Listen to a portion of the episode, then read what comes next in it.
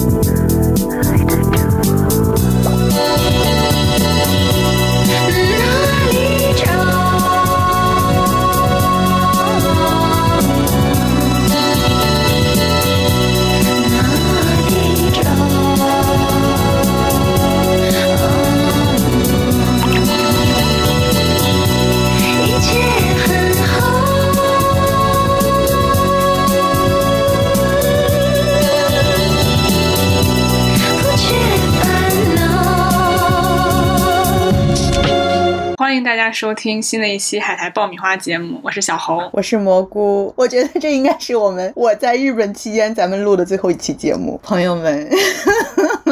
我月底就回国啦。哦，太好了，不是太好了，就是国内的听众有机会可以见到你了。对，我们可以走在马路上那个擦肩而逅，过。对对对，到时候等你回去之后，可以稍微更详细的更新一下你的各种感受。我觉得应该更多的可以体现在我们就是观影呀，或者是对电影的评论中。对，如果是我们最后一期节目，大家可能会想，我们是不是要找一部什么日本的电影呀之类的来讲？其实不是的。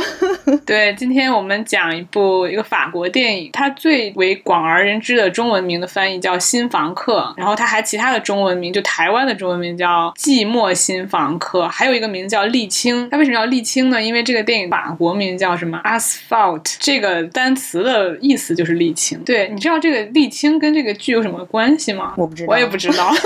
我没有看到沥青。我跟小侯都是刚刚看完这部电影，我可能比小侯早看了几天啦。但我们看完这电影几乎没有任何的交流，所以现在其实我也不知道小侯要讲什么，应该你也不知道我想讲什么。所以我觉得可能讲到最后，我们能解开这个谜题，为什么它会叫做沥青。那好吧，我们就来这样一个探索之旅吧。你要不跟大家介绍一下这个，因为它的故事非常非常简单。对，故事非常简单，它是一个法国电影，整个也是以法语为主的，当然中间穿插了一点点的英语和一点点的阿拉伯语。二零一五年的一部电影，电影时长非常短，只有一百分钟，所以大家可以非常轻松的看完这个电影。然后电影的女主是伊莎贝尔·于佩尔，其实你不能把它叫做女主，因为它是三个短故事，对，三个短故事的分量都是相似的。呃，等于说我在这个看这个电影之前，我就一直以为她是女主，整个故事是围绕着她而发生的，所以我就一直有这样的一个心情。然后中间就因为这个故事简单介绍，就是它是由三个小故事组成，其中呢，伊莎贝尔·于佩尔她是其就是三分之一，她演的是一个上了年纪的一个女演员，在电影里面就又放了一个片中片，就是她在给她的邻居的一个小男孩看一个电影，里面那个电影是一九八几年的一个电影，真正的她演了一个电影，然后她在里面是年轻的时候的她，还蛮有意思。另外还有两个电影，呃，不是还有两个故事是关于一个自私、肥胖。就是，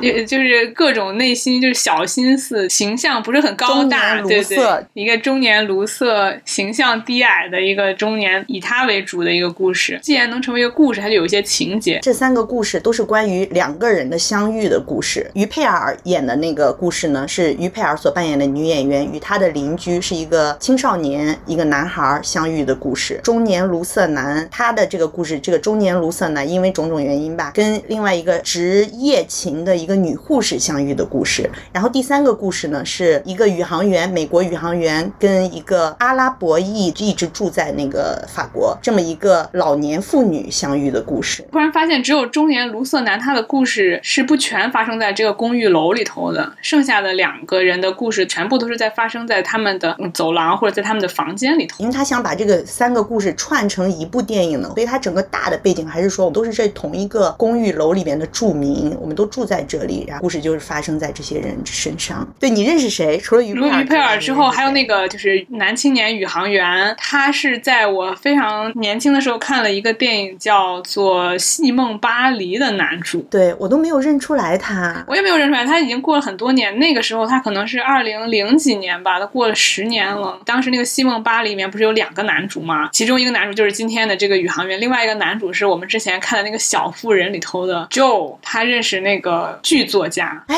是吗？长得一点都不一样哦，就那个德国德国人，。对，就稍微上一点年纪嘛，所以就差很大。然后还有一个女演员，就是那个跟中年卢瑟男相遇的这个演女护士的这个，她其实是一个意大利人。哦我当时看的时候还稍微有点惊讶呢，我就想说，哎，怎么法语说的这么好？因为我之前看过她的一部意大利电影，我还是在电影院看的呢。她是演一个有点精神病，我就对她印象很深刻，因为演技也是非常非常的好。风爱哦啊，我知道了，那个电影当时我也打算去看，就海报是一个车，它就是两个女的，她们都是这个精神病院里面的两个女的那样一个故事，演那种情绪化的女人嘛，所以对她印象就挺深刻的。所以这部电影我看的时候，发现她出来的时候还惊讶了一下，惊喜了一下。不过她在这个电影里面，她演的那个女的也多多少少有一点点奇怪。电影里面出现的每个人状态，一开始她是住在那种房子里，就是看着特别破败的一个地方，你不觉得？对这个房子让我想起来，就是如果你不跟我说这个是一个法国片儿，我会觉得这个电影是个东欧片儿。我觉得他们的房子像是一个在社会主义国家，而且是多年前，就大概十十年、二十年之前的一个社会主义国家的一个公寓楼里，挺破败的。凋敝、很萧瑟的那种感觉。中间那个卢瑟南，他不是中间出去买东西嘛？他整个走的那一路，公寓楼周围的那个环境也是非常的破败的感觉，就又荒凉，感觉哎呀，怎么是个这样啊？所以它不是一个说特别特别小清新人与人相遇的一个故事，每个人处在那个环境，故事发生的这个环境就是有点这种凋敝的、衰败的，然后阴阴暗暗的、清冷的这种。故事一开始的时候，你就觉得每个人也都是有一点这种冷冷清清的感觉。那我们要么就一个故事一个故事的来说，因为他们虽然是发生在同一个地点，但故事与故事之间其实是没有什么联系的。先说那个，先说那个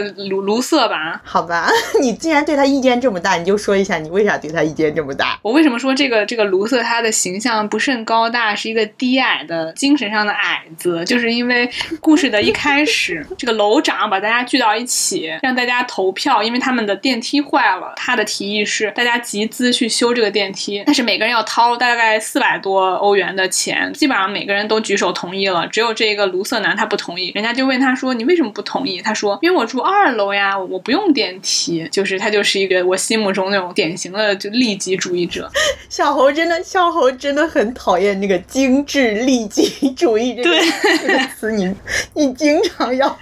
想要我批判别人的时候，就要给他冠，对，你要给他戴戴上这个高帽。然后，然后呢？对啊，就是精致利己主义者，就是你看过于精致嘛，就他就最后就倒霉了，就是因为。他就他他首先他的外形你可以看出来，他是一个不甚会照顾自己的一个人，身材比较肥胖。某一定年龄，其实肥胖对于他来说并不好，尤其是他又是一个人生活的话，其实就会有一些危险。但是他又有很多奇怪的好奇心。开会的时候，他等着的时候看到一个健身用自行车，他觉得很有意思，他就买了一个。第一天他在自行车上蹬自行车，蹬着蹬着，我还以为他死了呢，他就倒在自行车上了。然后晕过去，不知道是我我都不太清楚，是因为他太胖了，然后犯了什么什么病因为他把那个自行车搞成了那个自动的那个模式，所以那个自行车就一直带着他的脚就在一直蹬然后蹬到天黑，然后又天亮。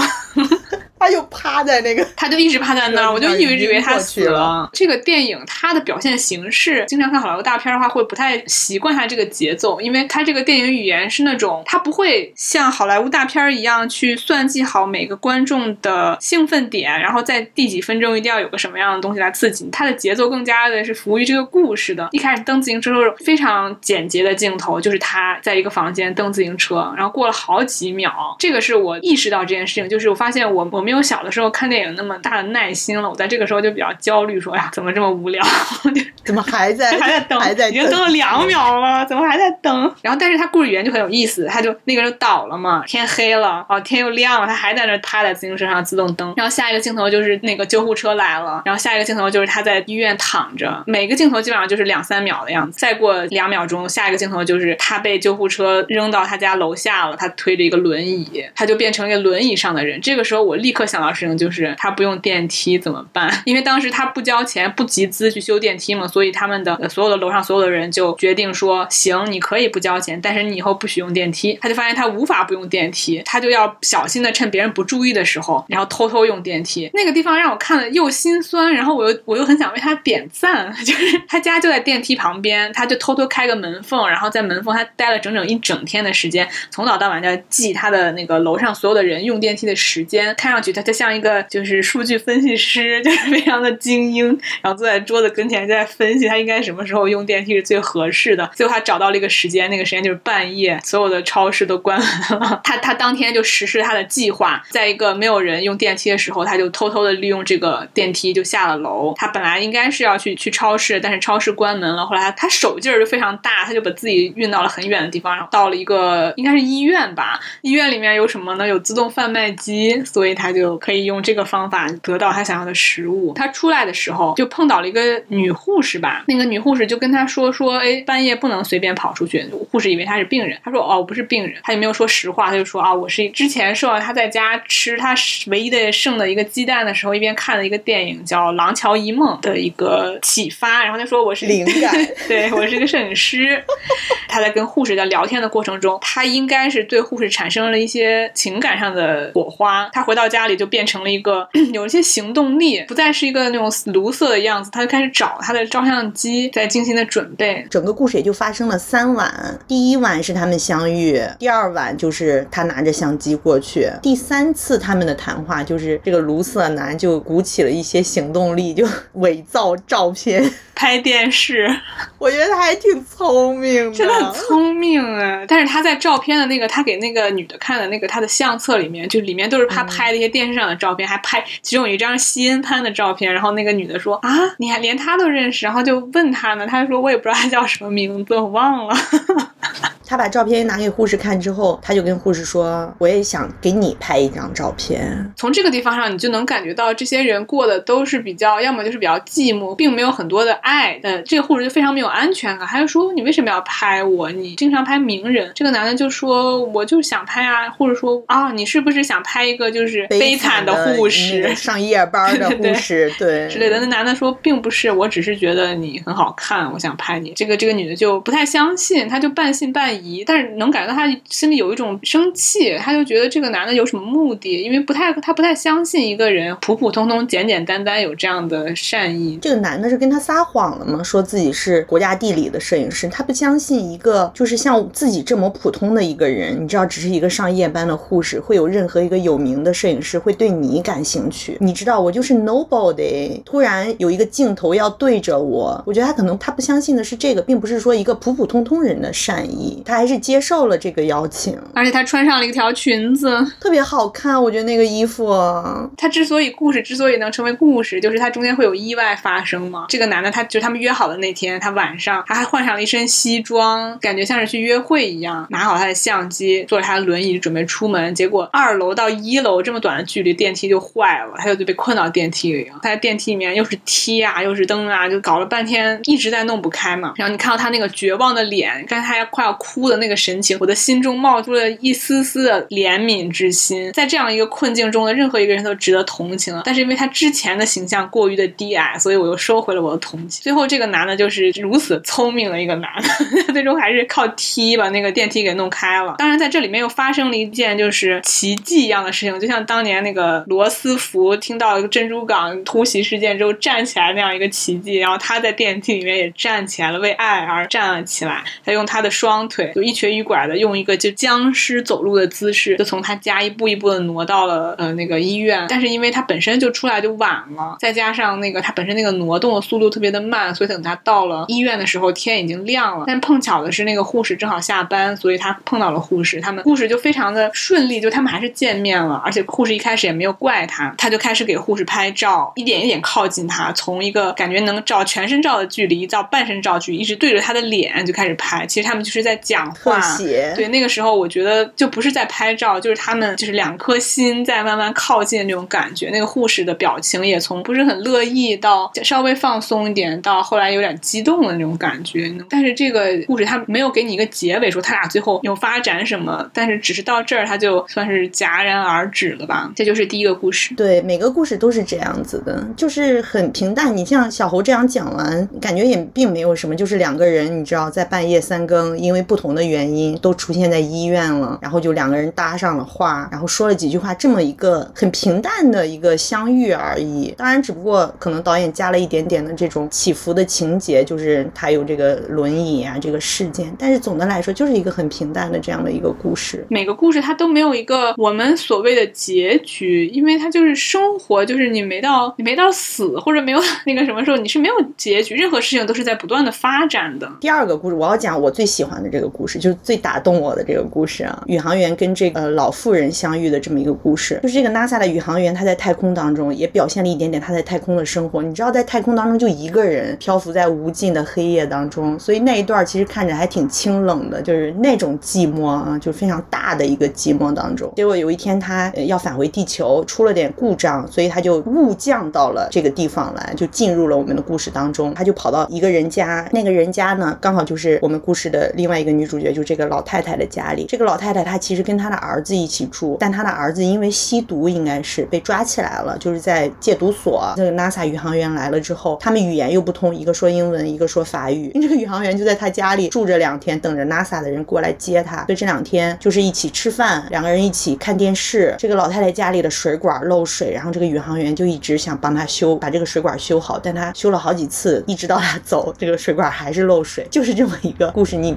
我不觉得他们以后可能会再见面，也有可能他们以后可能会再见面，就是谁都不知道，就是一个很简短的这样一个相遇。我觉得其实他们就算再见面了，就是也没有什么必要。有的最美好的故事都在他们相处的这两三天。你能想他们能怎样呢？对对对，就一个对，就一个阿姨跟一个小伙子，对吧？你能怎样呢？但是反而这是最打动我的一点，就是人跟人之间并不见得会怎么样，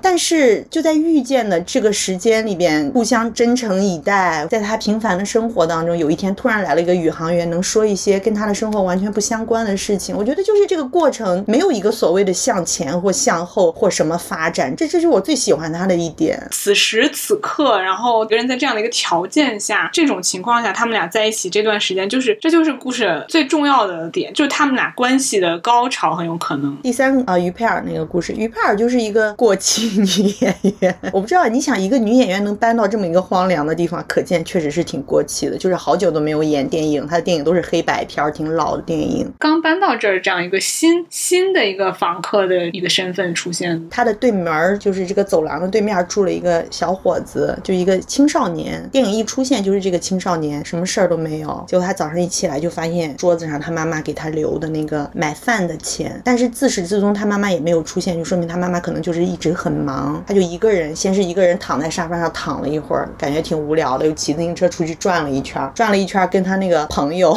在门口站了一下，一句话也没有，就说了一句：“哎。”他们就站了一会儿，我还以为他们在等啥呢，结果他就上去了。对，什么都没有，就是平淡的生活。于佩尔搬过来之后，先是什么门打不开呀，电梯又打不开呀，就遇到这些事儿。然后这个青少年就帮助他们，然后帮他开门呀。在这个过程当中，就两个人产生了对话，然后于佩尔就告诉他自己是一个演员，他就要求要看他的电影，所以有有一些他们俩一起看电影的，一起看于佩尔之前演的那些老电影。他们又约好了第二天再去看电影的时候，刚好于佩尔要出门，他以前演过一个个舞台剧，他很想再演一次这个舞台剧。他本来要去想去找这个舞台剧的导演去自我推荐嘛，但是没想到他当天是大醉着回来。这块是电影里面我最最喜欢的，于佩尔喝醉呕吐，然后伤心，对着这个青少年终于吐露自己的心声，说我自己真的很想念他已经不在的那个恋人，就这么一个脆弱，但是莫名又充满了温情的这样一个晚上。接着平行的故事就是那个宇航员跟那个老太太，老太太给他做那个库斯库斯，做他最拿手的料理，给他唱他那个他以前唱给他儿子听那个催眠曲。再平行的一个故事就是这个中年卢瑟男 终于在爱的力量下，对一个什么东西向往的力量下站起来了，走向那个医院。就是这样一个夜晚啊，我觉得非我不知道为什么看了之后觉得每个人都非常寂寞，他又寂寞又温情的有一种那种非常冷冷清清的，当就是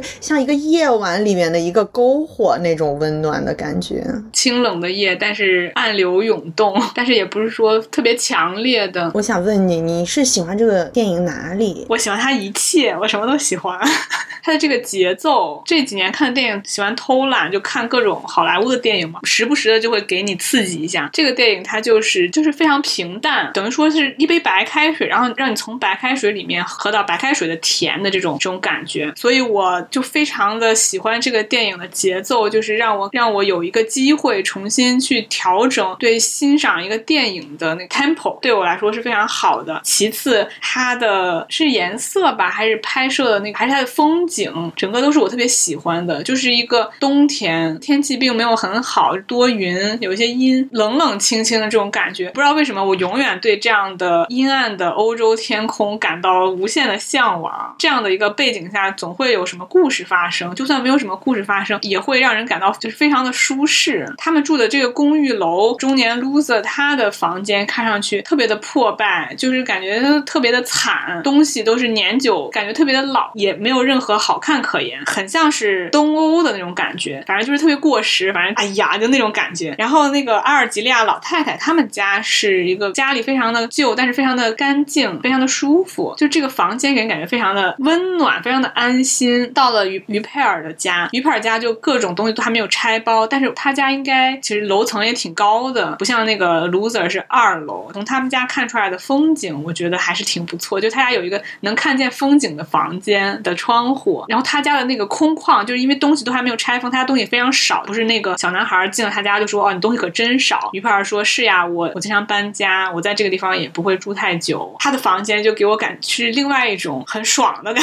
觉，是非常舒畅的感觉。同样的一个楼，它给人的建筑本身，它的给人的感觉就是多面的，然后让我觉得非常有意思。刚刚说的就是这个电影的风格，还有这个天气，还有这个背景，整个都是这个都是非常小的事情。但是我觉得我最喜欢的还是这个电影里头，他他所提供的那个人跟人的相处模式，最喜让我就是不断的去跳戏出戏去思考的一个交互模式，就是一个小没有就小男孩和于佩尔的交互模式。因为于佩尔他在电影里面他就是一就是个人，不是他就是一个女人，他遇到问题他就自己就在自己在那苦闷，然后这个小哥就出来拯救他，帮他弄好这个。于佩尔又遇到一种问题，他又自己非常的苦恼，然后正好小哥看到了，小哥又帮他，这个小哥就是不断的去帮助他，帮他解决问题，帮他做。然后但是这个于佩尔呢，他既没有反过来帮助小哥，给小哥提供一些呃什么回报，甚至他连感激或者说就讨好的那样的一调动自己的情绪，因为他一直都是一个冷面孔，然后他这人都没有说努努把力调动一下自己的情绪，用一个比较热情的态度去回报小哥，他就是他就是理所应当接受小哥各种帮助，小哥也没有说我我帮你，但是你没有回报我，我害怕你觉得我不高兴了，我要表现出来我很乐意帮你啊之类的，小哥也没有，他也没有特别费力的去做戏，然后去给对方一个嗯应有的就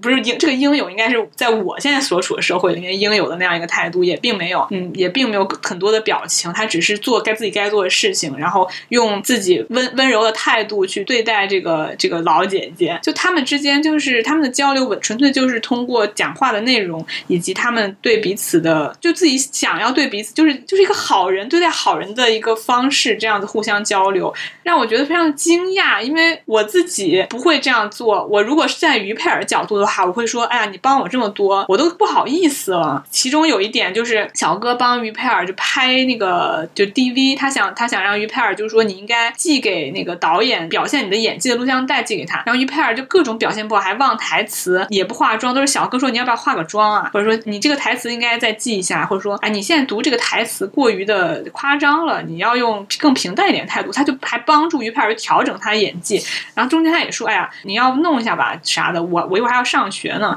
就意思说他也不是说一天的时间，如果我作为于佩尔的话，我就说哎呀小哥说这话是不是说他没有耐心了？那我就不让他拍，让他赶紧走吧，害怕他生气啊之类的，就会想一堆一堆的，然后或者我就我就是紧紧张张的让他，而且我至少要做出来一些行为或者语气，让他让他知道我非常对不好意思，或者我在非常努力的，但是整个于佩尔就没有。如果我在小哥的角度呢，我又会想说，我帮助于佩尔的话呢，我一定要让他知道我没有不耐心，所以我要表现出来就是，哎呀，我贼闲贼闲，非常闲，我永远都不用做任何事情。你你就是你慢慢你慢慢弄，你调整好自己的情对对绪。对我我今天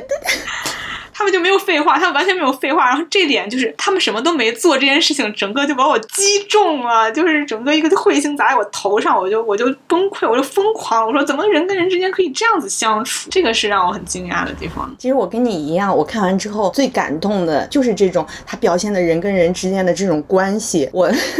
我现在要大谈私事，好嗯，好啊，好啊，快，我看这个电影的晚上是什么？我不是从好几期之前就忍不住的要一直说我最近沉迷于追求小哥。对，这部电影我看的时候，我就一直在想我追小哥这件事情。哎，是有点跑题，我可能会说的很长。哎，你看你，你看你为什么这么的，就是在意？你应该学他的，你就要你就要说你的就行，你不要 不用道歉，不用这样我子。我先跟大家描述一下，我看这部电影的晚上啊，已经没有家了嘛，所以我就在外面流浪。我从第一个房子搬出来之后，就一直搬在我想追的这个小哥的家的附近，就因为我想制造机会，能够有机会跟他见面。那天我就问小哥，就说，因为上上周是一个三连休，我就说，哎，这个周末又是一个长周末，你干啥？然后小哥直接跟我说，我要跟我同事一起出去玩。我当时问他这句话的时候，你知道我有多傻？我就是我知道他家大概住在哪一块，但我不知道他住在哪个房子。搬到这就是为了见他，结果啥事也没有。然后我就在这附近胡乱的，天气那么热，我还在外面胡乱的走动，就想说，哎，可不可以偶遇一下？在大马路上的时候收到小哥给我的这条短信，当场就特别的难过。我就想说，我马上就要走了，就是我在日本可能也就三个星期了，然后也没有时间了，你竟然你 去跟中同事出去玩，我可能对我我跟他这个关系的有误判，我就想说你也不那个对吧？我马上就见不着这个朋友了，多抽点时间跟他见面也并没有。在那个很难过的晚上看了这部电影，其实我看完这部电影其实大哭了一场，但是同时又对我非常非常的安慰。我一开始生气，全部都是因为失望。我对一个人付出，就是我想要追小哥这件事情，我一直有一个想要一个结果，就比方我想把他搞到手，我想把小哥推倒。有一种执念，我就是想要一个结果，但是这个事情它没有达到我想要的那个结果，我就开始觉得我干的这一切都都没有意义，或者说我干嘛要住在这里，我干嘛要住在你家附近，就是好像我就变成一个傻子了。看完这部电影，我不是因为里边的寂寞而哭，我是因为我就刚才说，我最感动的是 NASA 那个宇航员跟那个老太太的故事，就是人跟人之间的这个关系，并不一定就会有一个什么结果，并不一定就会有一个发展，但是在你就是相处的这个过程当中，感受到了一点点彼此的陪伴。因为这个陪伴，你说它有多重要，好像也没有那么重要，但你说它不重要吗？你知道，它又是又是那么一点点微光，得到了一些人与人之间那种关系的安慰。看完之后，一边是羞愧于自己的这个说啊，我怎么就是想要那个结果，好像没有结果，别的事情就这个过程就不重要了吗？并不是，可能我做这，我现在做这一切，不管是我想搬到哪个房子住呀，我想怎么样，这都是我自己，就是我想要付出这一切，并不一定代表说他一定有一个回报。但是在这个过程当中，我自己也体验了这种，你知道，你想要付出，你有一些期望，有一些什么，这些心情我都体验到了，我并没有任何的损失呀。可能我平时在跟人的交往过程当中，我都会有一个说，我跟这个人交往是图个啥嘞？那别人跟我交往是图个啥呢？就是你，比方说你小侯花这个时间跟我聊天，如果你不能从我身上得到什么的的话，那你跟我聊天不就是浪费你的时间吗？所以我就有这个压力，说我是不是得给为别人提供什么？我这么想的话，肯定我也会对别人有这个期待。我会想说，我就我老觉得人与人之间的人际关系就是这种一个等价交换。一旦我觉得我不能给你提供一个什么东西的话，我可能就不会去跟你交往。我觉得，哎呀，你是不是浪费你在我身上浪费你的时间了呀？会不会感觉到失望呀？没有那么坦诚。你看那个，就是这个小哥跟这个于佩尔的故事，就他们也互相没有这种说揣测对方是不是烦呀？可能我在跟人交往过程中也是处在这种一个不断的揣测，只不过我揣测的可能不是说心情，而是揣测说这个价值。看这部电影就很感动，就是人跟人交往可能也没有不需要什么结果，不需要什么价值判断，就是对，就遇见了，然后互相真诚对待，就是这样子。而且这又是你选择的，你自己做出了这样的一个选择。比方这个老太太，她也可以选择不理这个 NASA，NASA 这人在她家白吃白喝呢，但她就不会，她就是跟你一起看看电视，然后给你做最拿手的一个饭。对他儿子，可能他也感情挺复杂的吧，但是他也没有掩饰自己的感情，就跟这个语言不通的一个小伙子也也聊起他儿子小时候给他唱那个摇篮曲的歌，唱着唱着还流下了感动的泪水。而宇航员也是，他也没有说觉得你这个老太太就没文化，我我是一个堂堂宇航员，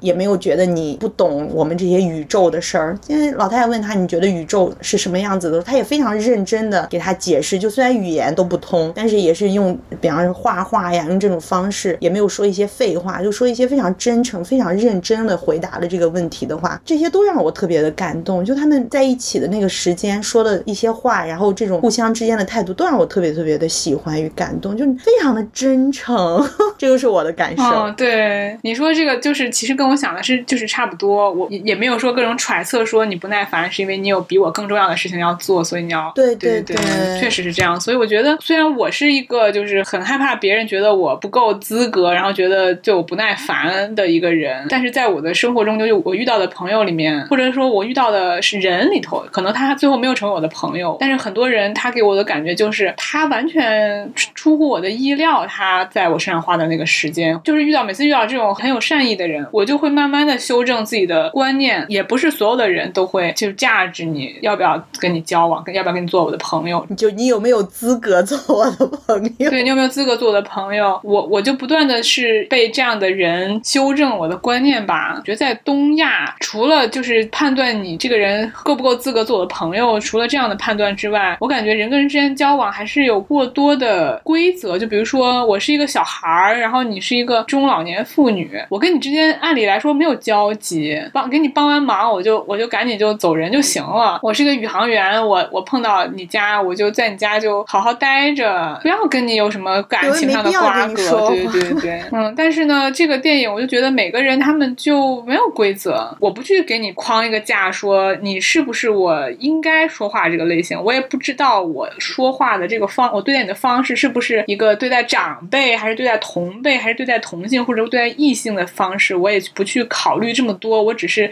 如何对待一个人，我就怎么对待，我就觉得这样子的人际关关系，我觉得对我来说是特别理想的一个人际关系，因为因为我是一个不太懂得很多人际关系规则，就比如说我碰到了一个阿姨叔叔，我爸我妈的同事朋友，我该如何跟他们讲话？我如果按照跟朋友讲话的方式跟他们讲话，他们又要把我的秘密告诉我爸我妈。从小我就有这样的感觉，就是所以说我就会给每个人分类，这样的人我跟他说话的时候就很麻烦，那样的人我就可以很轻松跟他说任何的话，跟他交各种各样的交往。然后然后有些人我觉得麻烦的话，我就尽量样就少来往。就有的时候我就不知道该怎么对待他，我就不跟他交往，就把我自己的大门就关上了。这个这这样的一个思维模式，在我的成长中给我造成了很多的影响，以至于我就觉得我的交往的范围非常的狭窄，基本上就是同辈人，不是很好的一个习惯。除了就这个人与人之间交往，你知道这电影还有一个地方也是安慰了我。这个电影里面每个人都非常非常的孤独，青少年也非常孤独，自己的父母也不在身边，也没有感觉，也没有跟朋友，比方说搞个乐队呀那种搞得热火朝天的也没有，对吧？于佩尔也非常的孤独，这个女演员非常孤独，也已经过气了，自己的恋人在年轻的时候也死了，然后现在就一个人，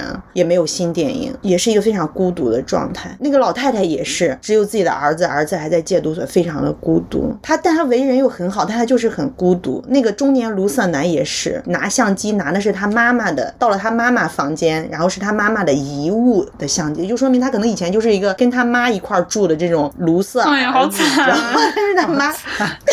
是他妈，他 妈现在也没也死了，就变成他一个人就这么这么的卢瑟。这个女护士也是单身，然后又是一个半夜上夜勤的女护士，她的病人又全都在睡觉，对吧？你想，你一个人漫漫长夜，也非常的孤独。那个宇航员就更不用说了，一个人在宇宙当中，就是每个人都陷在这样一个孤独当中。我也非常的孤独，但是我一直是以一个以这种孤独为耻的人，我会觉得说我活得这么孤独是一件非常羞愧的事情。孤独的人是可耻的，张楚。承认自己特别孤独这件事情本身就感觉是挺我我我会觉得有一个声音就说啊，那别人怎么就不孤独？别人怎么就能有那么多有意思的事情，找到自己的小团体，然后有一个感兴趣的事情，一直娱乐自己，或者让自己的脑子、让自己的心灵非常充裕的这么，你你会我会把这种孤独的状态全部都变成是自己的错，是我没有打理好我的生活，我没有就没有处理好这些事情，把自己陷入了一种孤独当中，就是非常羞愧的一个事儿，就不好意思承认的一个事儿。你看完这个电影，我就觉得说啊，你会觉得他每个人虽然很孤独，大家每个人又很那么真诚，又不会说因为我特别特别的孤独。然后我记得以前看刘若英演唱会，她唱了一首翻唱了一首张艾嘉的歌，叫《因为寂寞》。虽然寂寞跟孤独严格的说不太不是一回事儿，但我觉得在我的用词范围里，我觉得我现在所谓的孤独，就是有时候就是一种寂寞。他那个歌词就说什么，因你其实会爱上我，只是因为你寂寞。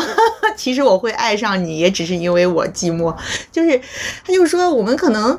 很多时候你都是因为你一个人太寂寞了，太孤独了，太孤单了，然后你就想要找个谁，或者找个朋友，或者找个异性。但是呢，那那些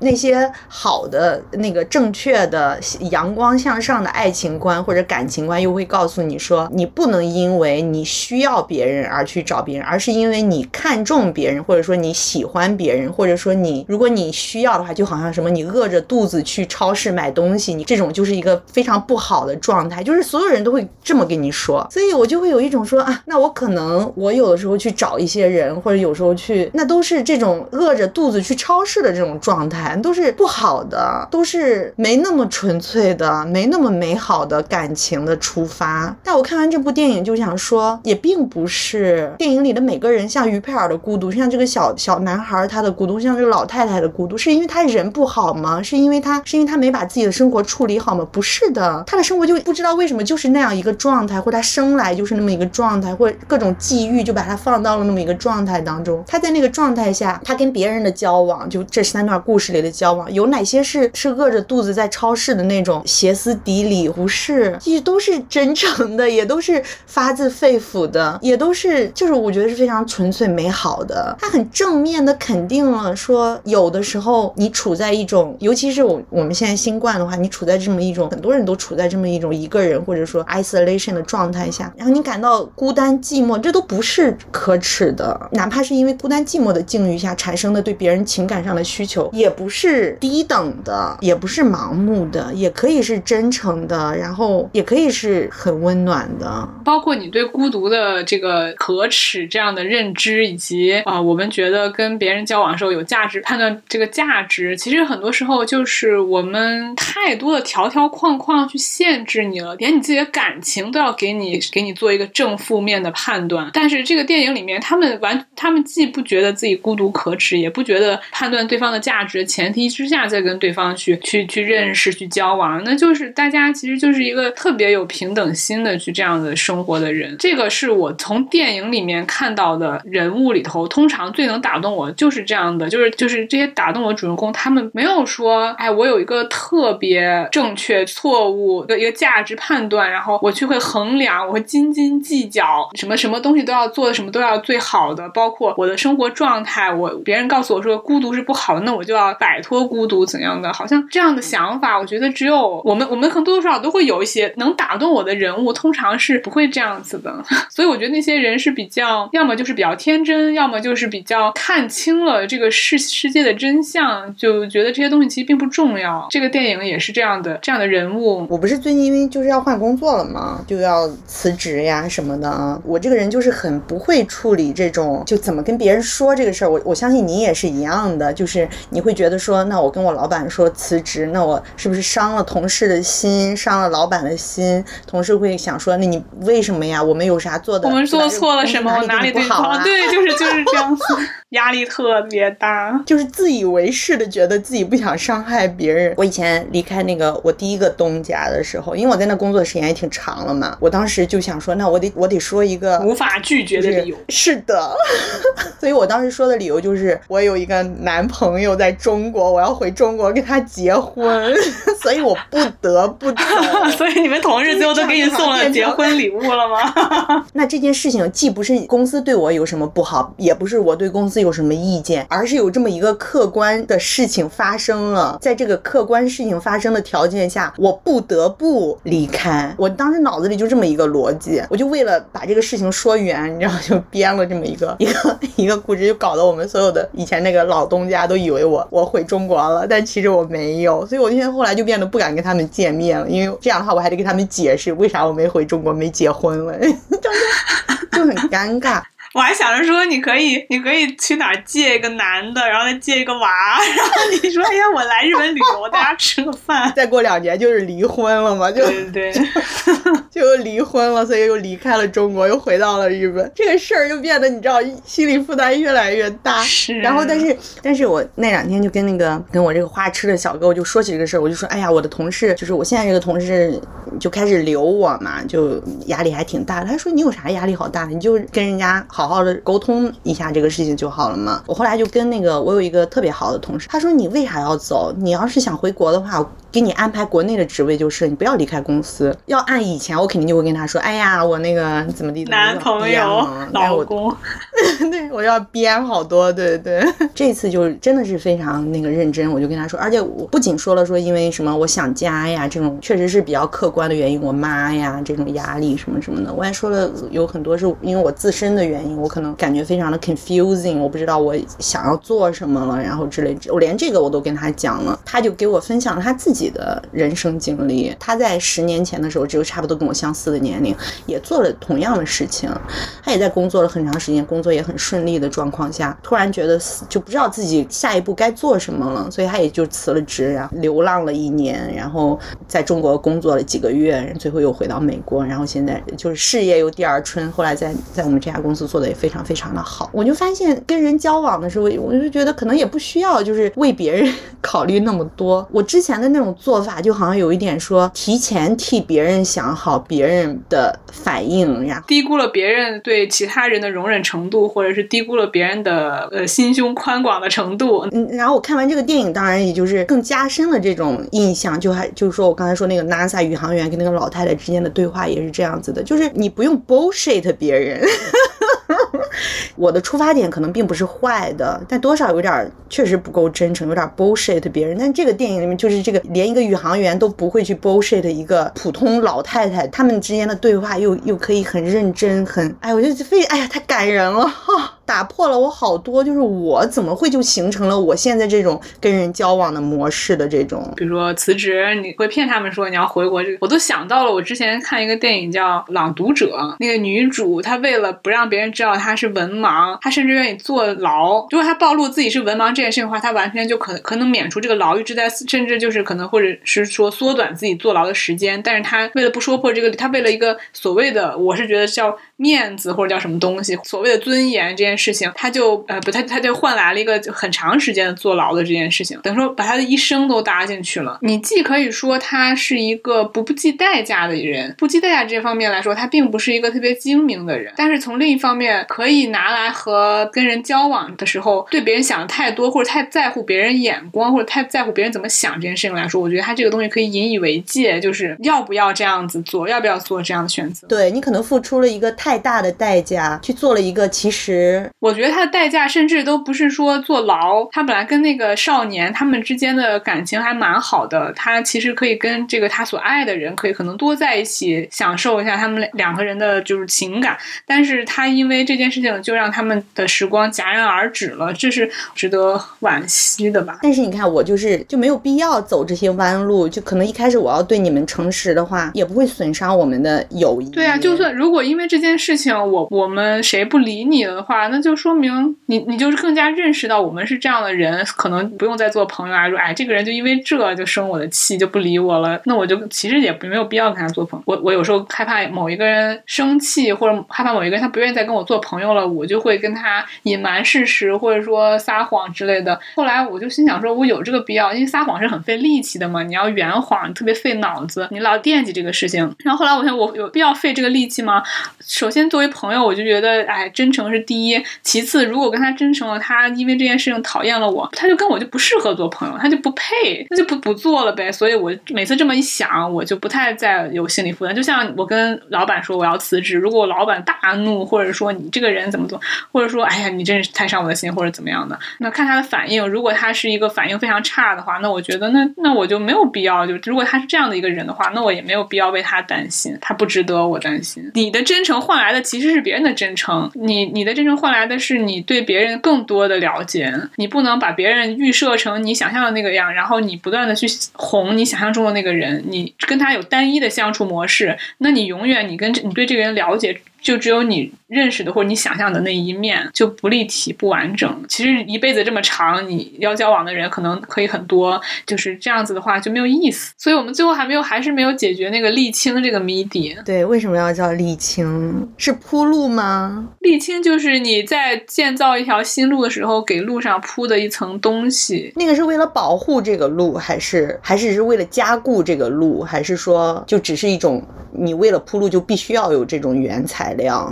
它作为路面的材料可能会比较好，因为它会它是流动的液体，它会让路变平。其次，下雨啊什么，它不会和成泥。沥青是一种天然的或人工生产的工程材料，它主要有沥青结合剂和极配骨料构成，主要应用于道路工程的路面铺设和加固、高层建筑中的地板铺面、水利工程中的密封材料。也就是说，其实就是一个路面铺设跟加固，所以可能这个意思就是人跟人之间的这种感情，就是加固了 我这个人生之路，所以把它叫做沥青。就每个人可能都能再往前再多走一点点儿。让我看到一个解释啊。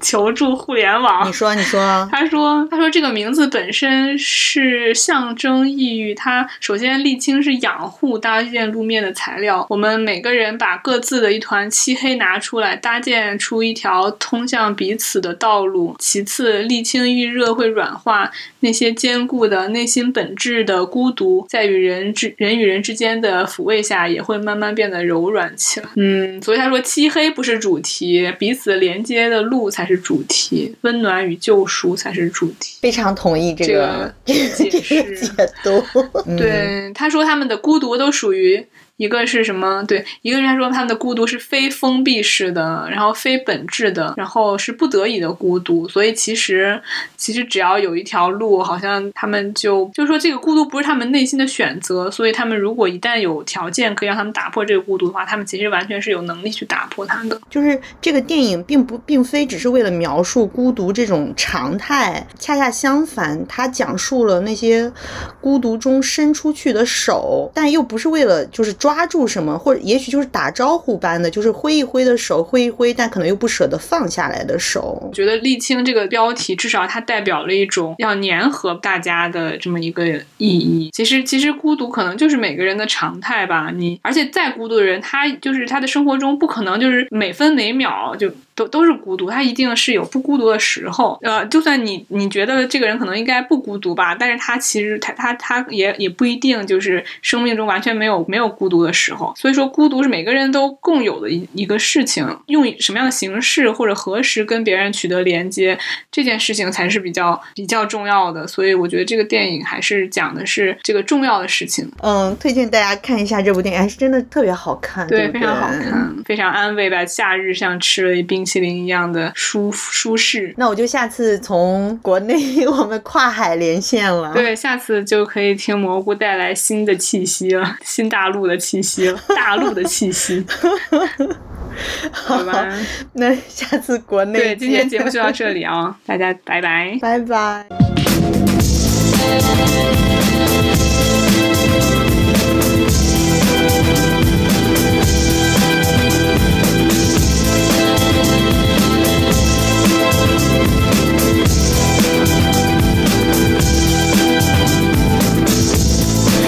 前